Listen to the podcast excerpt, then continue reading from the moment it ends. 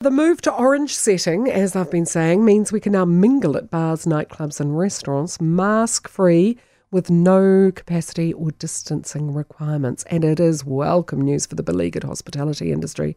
Chan Sahrawat and her husband Sid run the French Cafe and Cassia restaurants in Auckland. Chan joins me now. Good morning to you.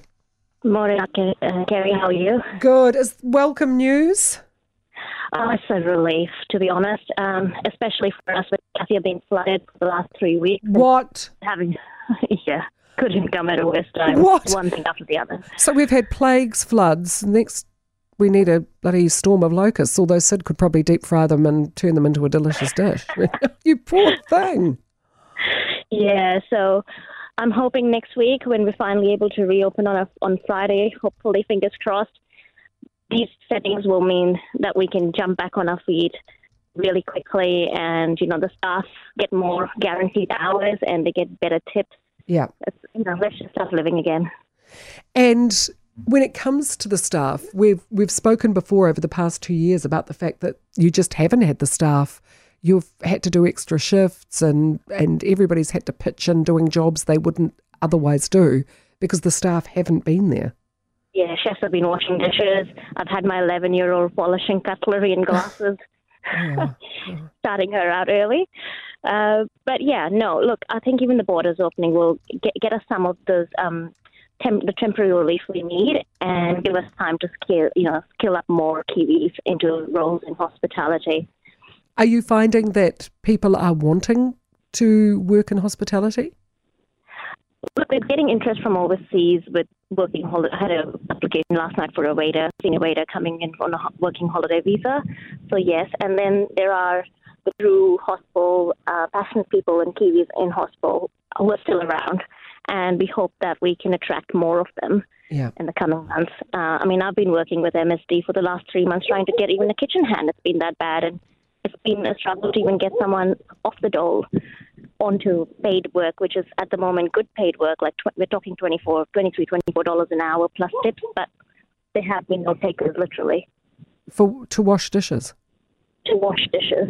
Wow. Well, I had I had one resign because she said the restaurant was flooded and that meant her employment ended. And I said, well, you know, insurance is paying full wages, but. Mm. Wanted to go back on the dole. I still can't believe on that. Believe that whole situation. Oh, have you got demand from your loyal clientele?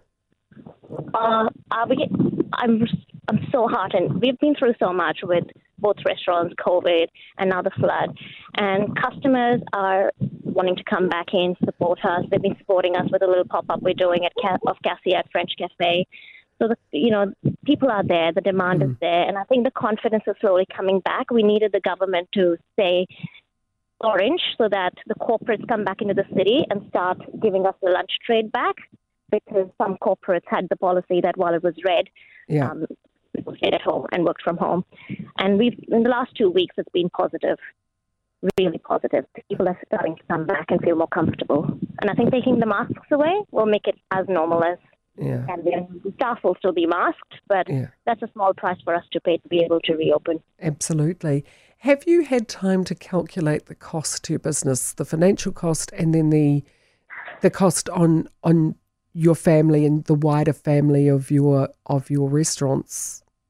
Oh, we're talking millions, and I don't think anything can count that mental health cost on our staff, on us as owners.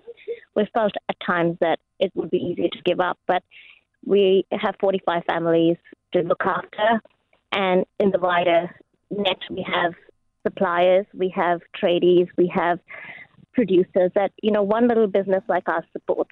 And that's not even an, you know, mm. when you think about it, it's not even worth, it's easy to give up, but it's harder to keep going on. And if we've made it through where we are now, now is not the time to give up. No. So do you think this might just be the lifeline that's going to save some uh, businesses, hospo businesses that were on the brink? Bars, and yeah. you know they haven't been able to. You couldn't stand up at a bar and have a drink. It would mean so much for them to be able to just be able to trade normally. Nightclubs they've been closed. Yeah. We at, at CAF, for example, all our bar seats had gone.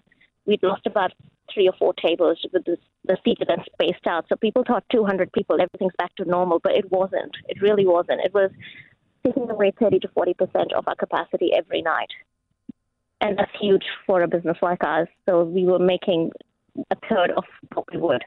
Good lord, yeah. Well, So hopefully, hopefully put us put Yeah. us back on our feet. yeah, hopefully this will get you back on your feet. I really hope so, Chan, and I look forward to seeing you at either the French Cafe or Cassia when it, when it opens.